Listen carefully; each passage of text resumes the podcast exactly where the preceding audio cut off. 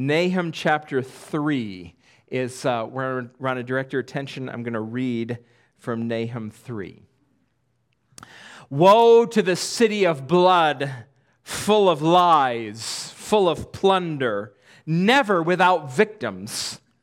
The crack of whips, the clatter of wheels, galloping horses and jolting chariots, charging cavalry, cavalry, flashing swords and glittering spears, many casualties, piles of dead bodies without number, people stumbling over corpses.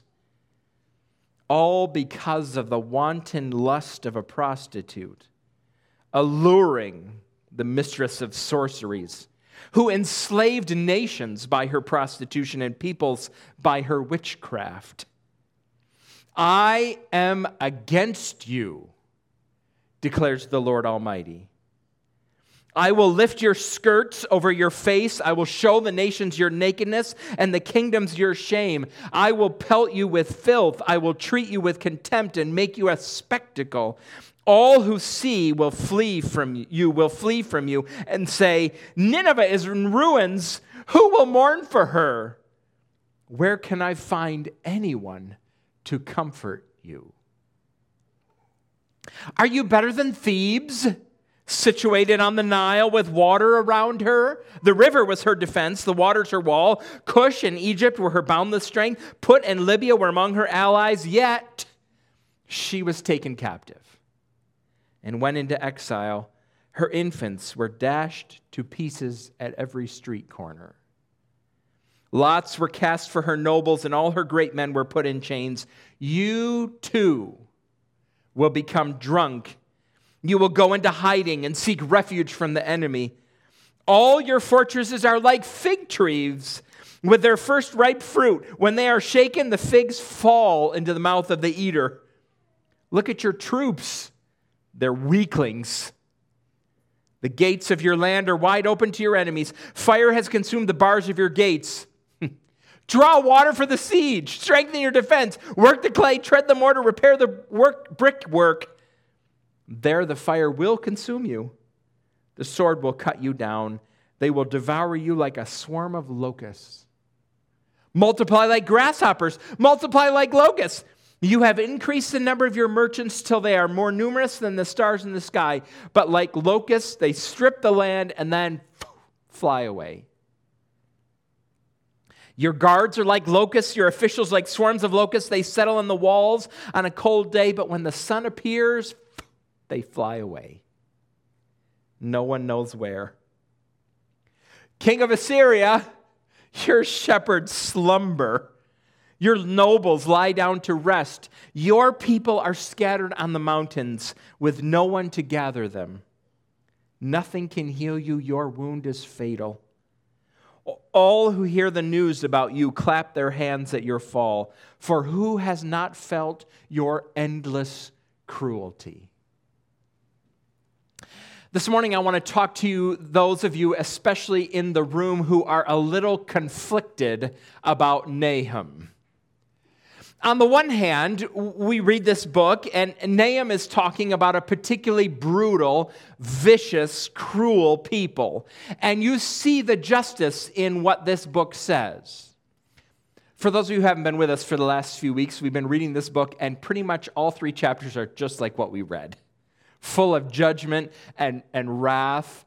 Uh, Nahum's talking about the city of Nineveh, and Nineveh was the capital of the Assyrian Empire.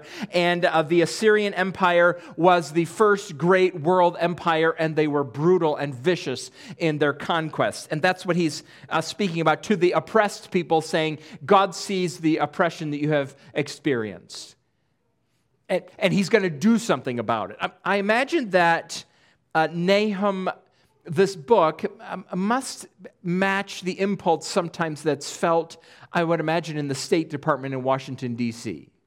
You know, the State Department is that uh, portion of the executive branch that is responsible for foreign policy. And you're the undersecretary of this or the undersecretary of that. And you're sitting in your office and you get a report um, about a dictator somewhere in the world who has gassed his own people.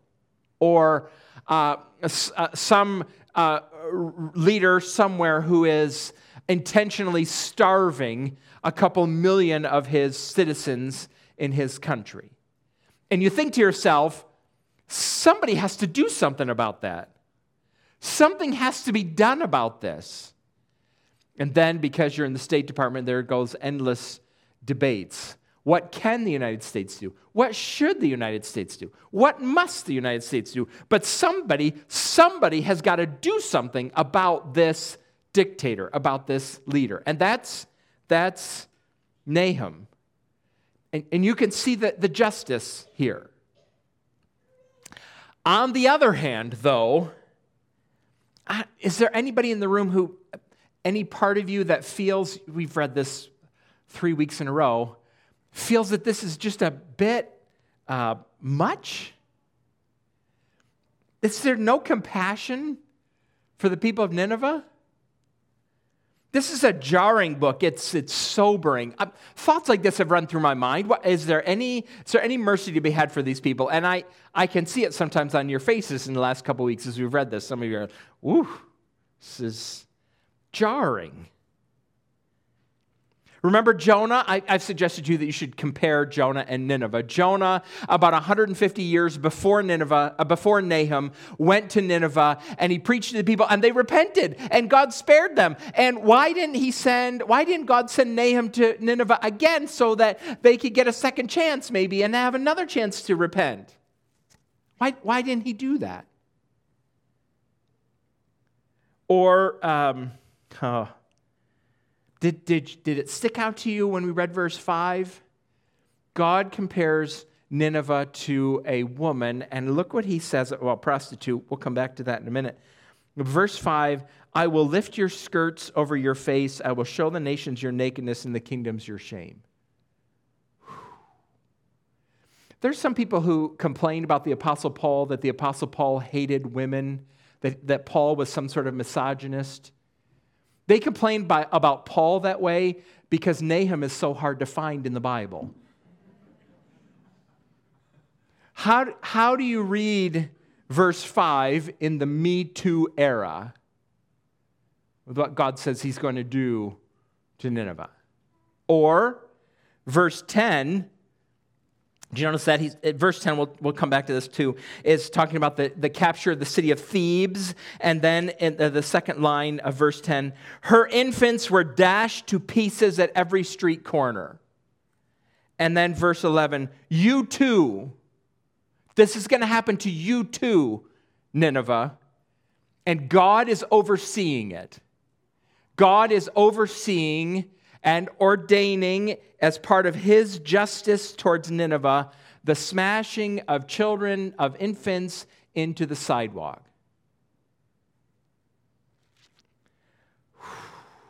Is anybody troubled about worshiping God who over, the God who oversees the smashing of children into the sidewalk? Every Bible teacher who asks questions like that says to himself in the inside, Why did you point that out? could have just skimmed over that and people might not have noticed. I want to talk to you this morning about why you might feel conflicted about Nahum. I've been thinking about this a little bit. I, I have a couple of ideas uh, about why you might feel conflicted. One of them is bad, and if when we get to it, you recognize it in yourself, you need to learn to toss it overboard and get rid of it. Speaking of Jonah. Another reason why you might feel conflicted about Nahum, though, that I, uh, that I think is, is, uh, might ring true with you, it, it is actually a credit to you. You'll see that when we get there. I think that thinking about why we might be conflicted about Nahum will help us um, as we try to navigate our public presence. We, followers of Jesus, sometimes struggle to uphold the very high standards of the Bible. The Bible has very high standards for how we live. None of us meet those standards, but this is what we aspire to. This is how we aim to live, and this is what we recognize as the way of wisdom and goodness, these very high standards. Sometimes we followers of Jesus struggle to uphold them and uh, speak about them and proclaim them without being uh, self righteous or mean or um, a jerk about it if we think about why we might, uh, why we might be conflicted about Nahum, it will help us, I think, uh, with uh, keep our standards without compromising, but also without losing our compassion. Here's what I want to do. Well, two, two sections that we'll think about. First, we're going to talk about why you should not feel conflicted about Nahum. And then I want to share with you why you might feel conflicted about Nahum. So here's why you should not feel conflicted about Nahum. Uh, and we're going to walk through chapter three. And uh, chapter three is another argument in this book, another poem about why Nineveh deserves what is going to happen to them, why they're guilty, why this is justice for them, and three reasons. Number one, Nineveh was violent. Nineveh was violent. Now, stop me if you've heard this before. Over and over again, we've heard this before.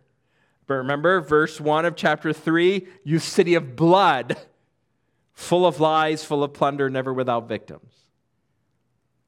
Then we go on to ch- verses 2 and 3. There's debate about whether or not verses 2 and 3 are about the invasion that's going to come against Nineveh, or is this a description of what the Ninevites did when they attacked people? Um, so if it's about the attackers of them, then we get more of what we ha- saw last week in chapter 2. If it's about the Nineveh attack, which I think is right, Here's an illustration of their, they're never without victims. Here's the city of blood and it's invading. And what do they do? Well, you're supposed to hear and see what happens in verses 2 and 3 the crack of whips, the clatter of wheels, galloping horses, and jolting chariots. These short, punchy sentences. You're supposed to hear it and see it. Cavalry, flashing swords, glittering spears. And what happens? Um, they leave behind bodies. It's interesting. Verse 2 begins very loud with uh, the crack of whips and the clatter of wheels and galloping horses. Loud, verse 2. And verse 3 ends with the silence of death. The Ninevites come through, they're loud. And what do they leave? Piles of bodies without number. Nineveh was violent. Now, verse 1 introduces something to us that we haven't talked, uh, thought about very much uh, lies. It also says, Woe to the city of blood full of lies. Nineveh was violent, but Nineveh was also deceptive and manipulative and treacherous. Actually, this leads us to number two. Why does Nineveh deserve this? Because number two, Nineveh was treacherous. Nineveh was treacherous. And starting in verse 4, um, we learn again, they were not just violent, they were manipulative, they were deceptive. The nations that they did not invade and kill, uh, the ones that they left, they lied to, they seduced. That's um, verse 4. Why are you invading? Because of the wanted, there's a reason, purpose there. Why did you do what you did? Because of the wanton lust, now we have two images, of a prostitute alluring the mistress of sorceries. Now we have to think about this. On the one hand, Nahum is naming two specific practices that Nineveh was well known for. The main god that was worshipped in Nineveh of the Assyrians was the god Ishtar, and Ishtar uh, exalted in cult prostitution, and Nineveh as a city was just full of prostitution. It was also full of, uh, well, witchcraft and sorceries. We found the library at Nineveh. It's exceedingly well preserved. And in the library of Nineveh, there are collections of spells and enchantments and magical instructions. All these efforts on the part of the people to control their fate or to control the gods through their incantations. So Nineveh was just a fountain of prostitution and sorcery. So Nahum is speaking about them literally, but he also I think his main point here is he's using them, uh, these images, metaphorically rather than literally, because this is the stance of Nineveh as a city toward other nations. They're not just violent, they're manipulative schemers. I have to think about this for a minute here. What prostitutes and Nineveh have in common? They both make promises that they cannot keep. Follow me here for a minute. So, we believe that the gift of sexual intimacy is to be enjoyed by a man and a woman in the covenant of marriage. So, where God designed it to thrive, where it's to find its most fulfillment and most satisfaction in this covenant relationship between a man and a woman. Now, we live in a broken world, and there are many reasons why, living in this broken world, that uh, sexual intimacy does not reach its highest fulfillment and satisfaction. Um, many marriages at various points in time st- struggle with this. The solution to the struggle, though, is not to find fulfillment or satisfaction outside of marriage in some sort of illegitimate form of uh, sexual intimacy. And here's what a prostitute offers what a prostitute offers is sexual intimacy without the covenant bond that seals and protects and provides for it. And a prostitute always promises more, prostitution promises more than it can deliver. And it costs more than it is advertised to cost. Nineveh has promised its neighbors all kinds of things, all kinds of benefits, all kinds of goods, and it can't deliver on them. It has seductive power, uh, the seductive power of a prostitute and the illusions of sorcery to try to draw other nations in, into allegiance to Nineveh. And Nineveh cannot deliver what it is promising. We should also remember that um, Uh, adultery and, and prostitution are images often used in the Old Testament to describe the people of Israel, their defection from God. They're, they're not being loyal to God. They're committing adultery. And, and there's the implication, I think, in this passage is that Nineveh, as a city, is so big that it is promising things that only God can deliver. I think that's why, in part, in verse 5, God so strongly says to them again, I am against you. The humiliation that happens in verse 5 when it says, I'll lift your skirts over your face, I will show the nations your nakedness. It's, it's, it's speaking in terms of a woman. This is not about a literal woman, but the nation. And God is saying, You're a sham, Nineveh, and I'm going to expose you and I'm going to show the world that you can't deliver on all the promises that you have made. You are an illusion. God's going to reveal the true character of this city that is so big and powerful and makes so many promises that it cannot possibly keep. This exposure. Some of you will recognize here in the Bible something that God does, that God speaks to often, that God is the one who knows and who exposes who we truly are. Look at Hebrews chapter 4 verse 13. It's going to appear on the screen here. Hebrews 4:13 says, "Nothing in all creation is hidden from God's sight. Everything is uncovered and laid bare before the eyes of him to whom we must give an account." God knows. He knows. He knows the things about you that no one else knows. Or look at Matthew chapter 12 verses 36 and 37. I tell you that everyone will have to give an account, the Lord Jesus says, on the day of judgment for every empty word they have spoken. For by your words you will be acquitted, and by your words you will be condemned. Or Luke 8 17, Jesus said, For there is nothing hidden that will not be disclosed, and nothing concealed that will not be known or brought out into the open. Therefore, consider carefully, it says, how you listen. Or it doesn't say that? I don't have it up there. Well, I'll read it to you. Therefore, consider carefully how you listen. Whoever has will be given more. Whoever does not have, even what they think they have, will be taken from them. This exposure, God knows, and it will be unveiled. Now, if you're a follower of Jesus, we recognize that our exposure took place on the cross all the things that are true of us, all the bad things that are true of us, are made manifest on the cross of the Lord Jesus. That is where our sins are laid bare and they're set upon Him. Alfred Poirier wrote an article several years ago called The Cross and Criticism. it was, a, it was an article that tried to help followers of Jesus. How do you respond when someone criticizes you? Don't raise your hand. Is there anybody in the room who takes criticism really, really well? Who loves it, even when it's constructive? Well, um, Poirier said the thing about criticism is if you're a follower of Jesus, there is nothing that anybody can say to you that is uh, uh, not worse than what the cross has already said about us. Someone will come to you and they say, You did this, you thought that, you were acting for this reason. And you may say to them, That's true, you're right. Or you may say, That's not quite right, but trust me, the truth is far worse than you're accusing me of at this point in time. Do you want to know how bad? How bad I am? Look at the cross of Christ.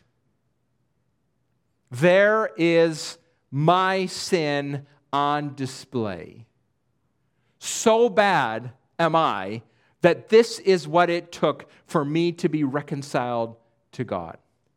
Here is all of my sin on display, and it's been laid on Jesus. There is nothing that anybody can ever say to you that is worse than what the cross of Christ already says about you your sin laid on Jesus. Our sins are laid bare. There also uh, are, this exposure also takes place not with the intent of humiliation, but the intent of healing uh, through confession.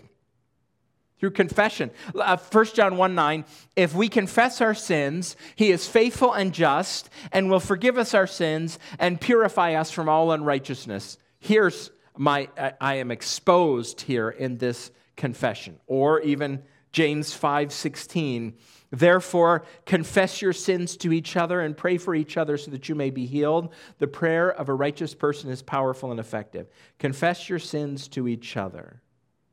I read that verse and I think to myself, what changes do I need to make in my life to make that the norm uh, rather than the exception?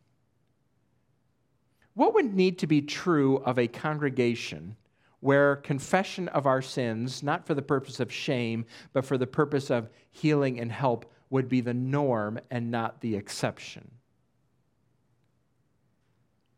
Here's this exposure in Nineveh, and exposure because God knows. Now, verse 7, before we move on, has this word that might be helpful for those of you who are conflicted about Nahum. Look what it says all who see you will flee from you and say, Nineveh is in ruins. Who will mourn for her? Where can I find anyone to comfort you?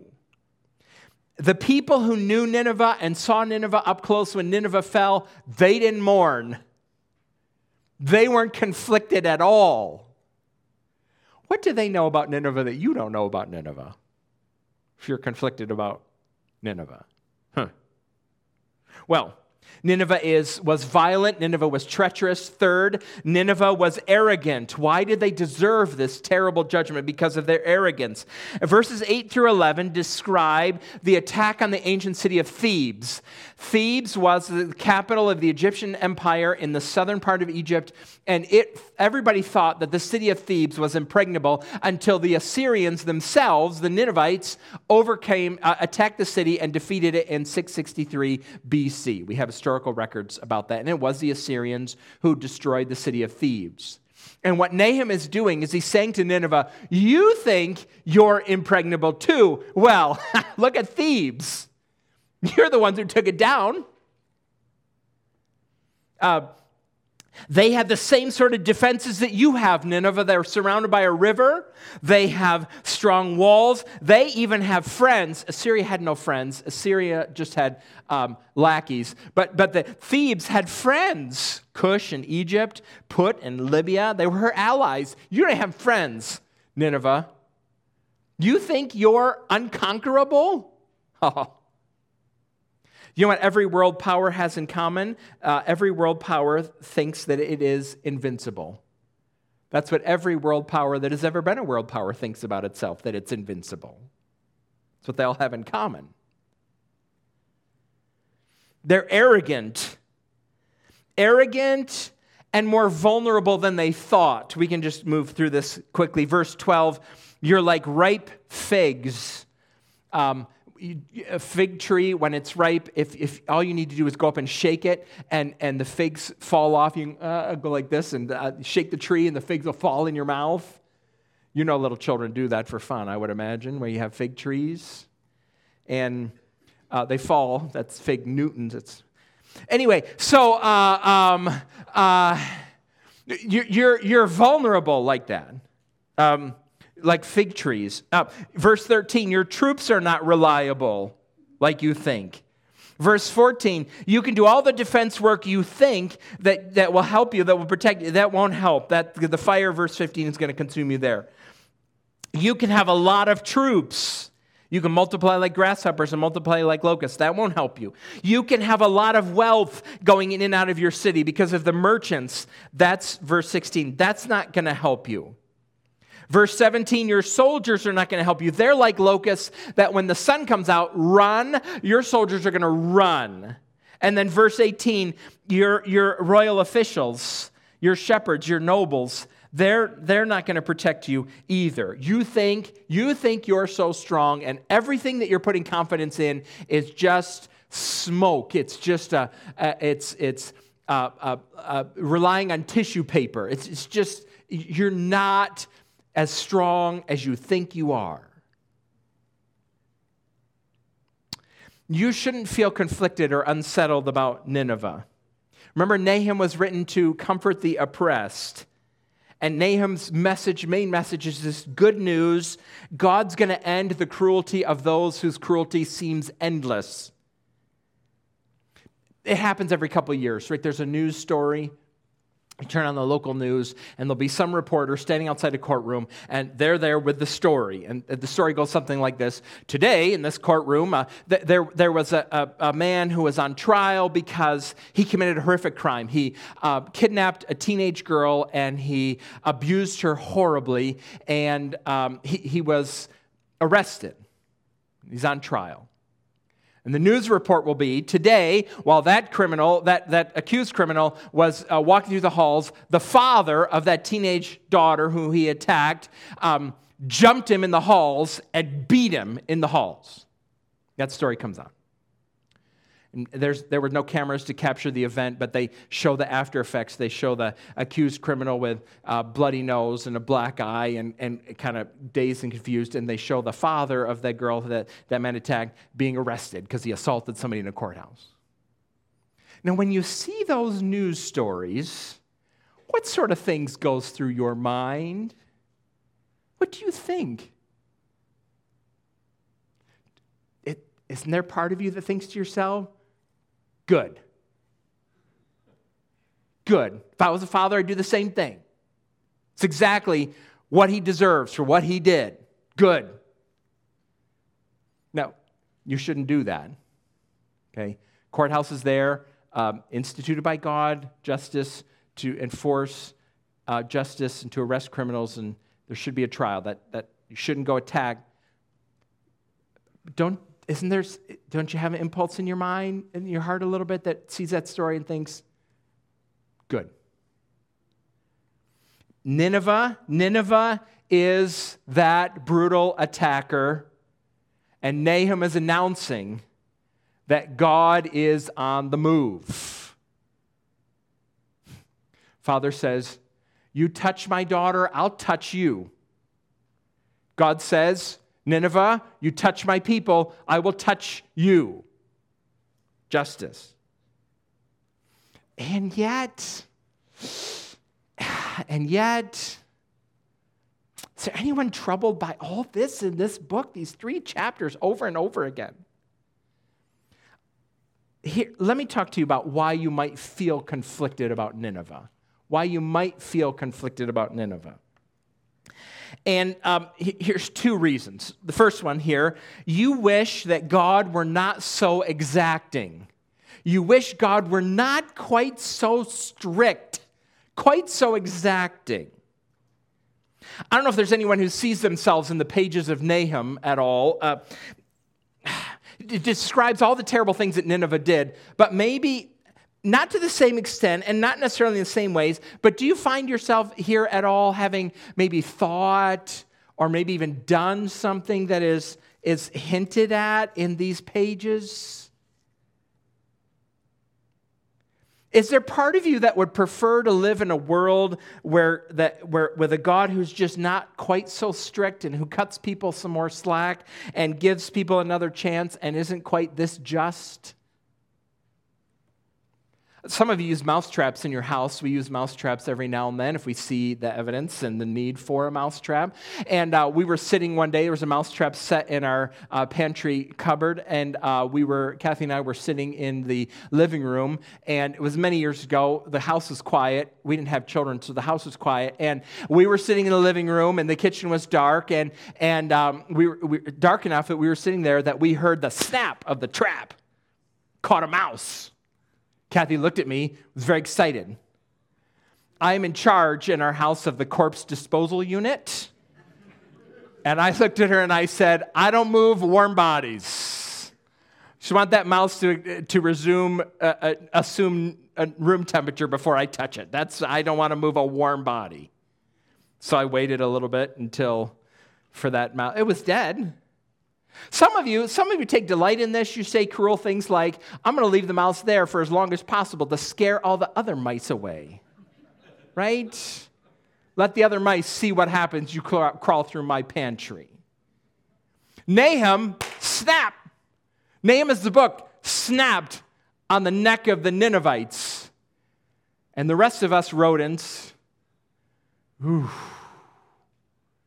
yikes wish God weren't quite so exacting, quite so just. I had a professor in uh, one of my first classes I took in seminary. His name was Harold Hoehner. And Harold Hoehner was um, um, uh, brilliant man. He had two earned doctorates. He was a master of the Greek language. Uh, and um, the first day of class, we walked in, we had two textbooks for the class, and one of them was an 1,100 page book called Introduction to the New Testament. Which is ironic because the New Testament itself is about 50 pages and the introduction was 1,100 pages. I have questions about that. But on the first day of class, Harold Hoehner passed out a seven page, double spaced, single, single space, uh, double sided, single spaced corrections to the 1,100 page textbook. And it wasn't corrections about the views of the textbook, it was correction about the grammar and spelling and punctuation and references to the textbook. So one of them would be like this it would read like this On page 87, footnote 3, the author refers to this encyclopedia, page 66. He is actually referring to page 68 of that encyclopedia. Seven pages single space, double sided of those corrections. That kind of sets the tone for the class, right? Harold Hoehner was exacting, he was specific, he was demanding. His nickname on campus was Herod Hoehner. He thought that was funny, I'm sure, because he had a marvelous sense of humor. First test I took, there were two tests in that class. First one, the midterm. You don't know what, what what's he going to expect us to know on this test. You never know with a new teacher, what is he going to expect us to know? I found out the hard way everything. Everything. Expects you to know everything. Do you ever have a teacher like that? Some of you are teachers like that, and nobody likes you. Isn't there part of you that wishes that God could just cut you some slack? That God would not be uh, that, that God would not be quite so exacting?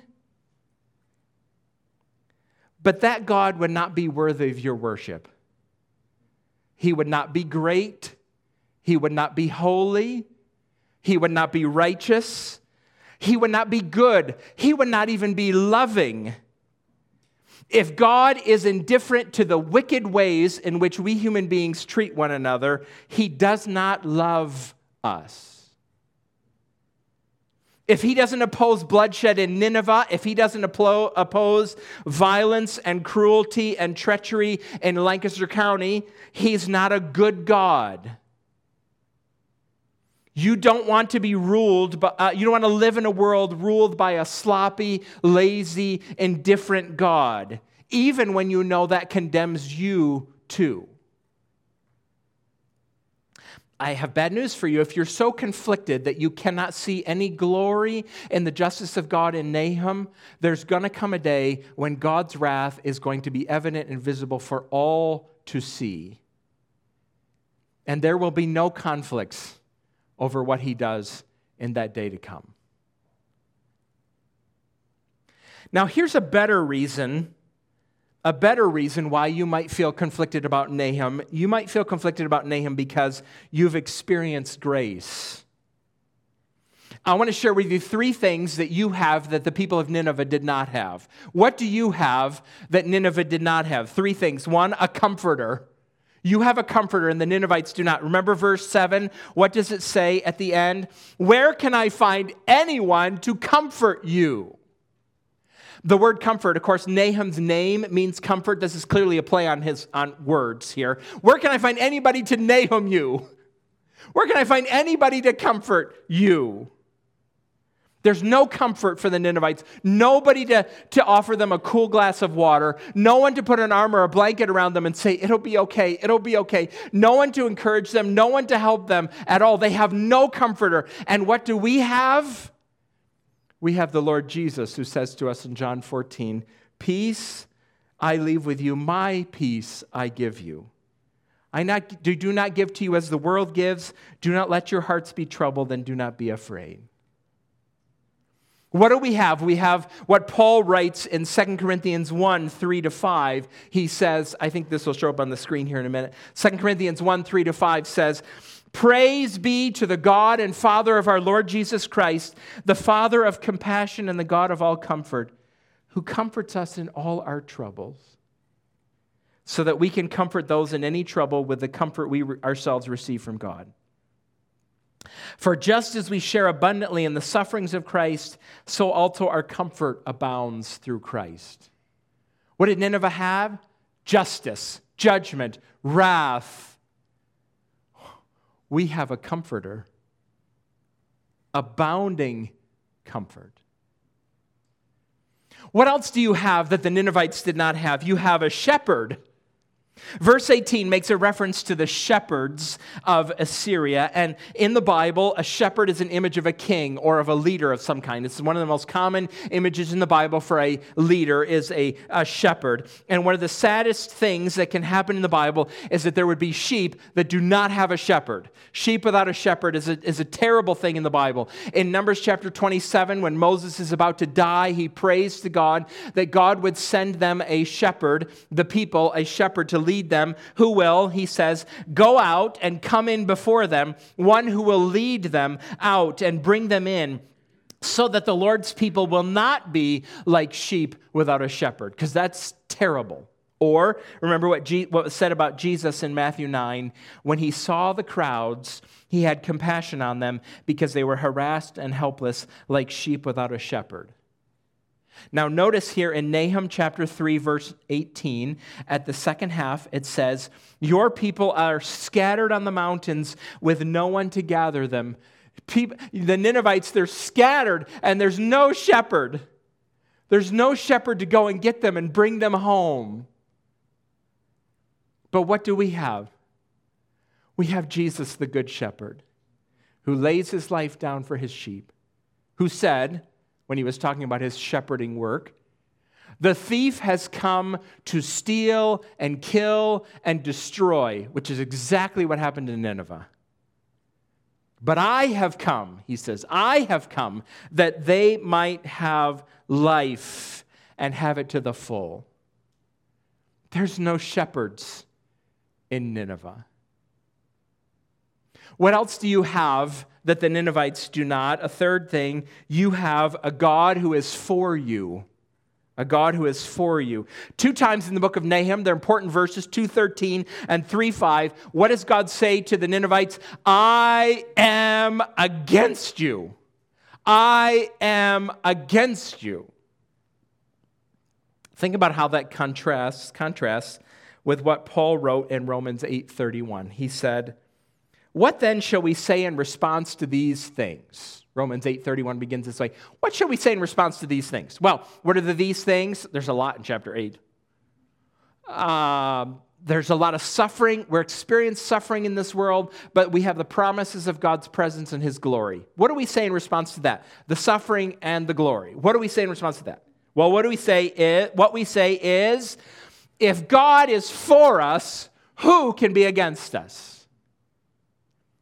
If God is against you, it doesn't matter who is for you. Your goose is cooked. If God is for you, it doesn't matter who's against you. If God is for us, who, who can be against us? And if you're a follower of Jesus, God is for you. He's on your side. He's got your back. He's, he's working in your life. He's for you. And then the chief evidence, of course, is in verse 32. How do we know God is for us? Because he did not spare his own son. He who did not spare his own son, but gave him up for us all, how will he not also, along with him, graciously give us all things? What do we have that Nineveh did not? Grace. Grace upon grace upon grace.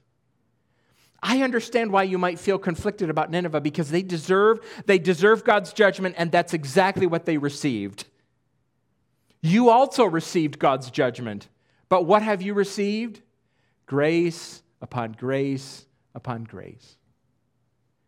And our calling is to keep these things in tension, these two things in tension.